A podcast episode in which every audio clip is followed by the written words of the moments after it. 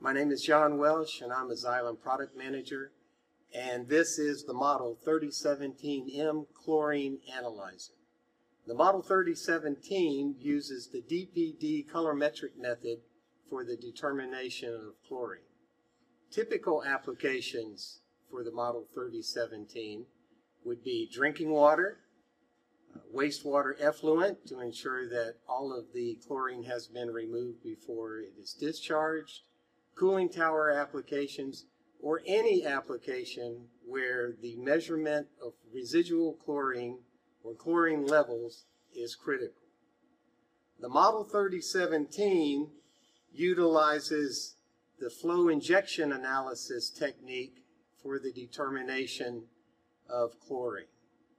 So what we see here are two reagents, the DPD indicator and buffer reagent, the flow cell, reagent pump, and sample pump.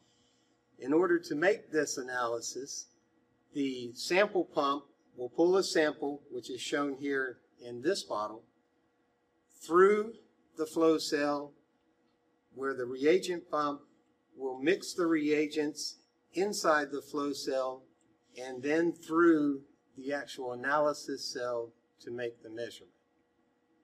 One of the features of the Model 3017, at least from the startup perspective, is that we do not necessarily need a, a process sample in order to run the instrument.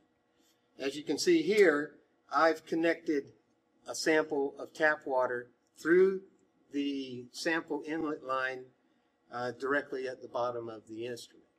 So from this point, now that I have primed all of the reagents in the sample, it would be a simple matter from the touch screen to select startup and the measurement cycle would begin.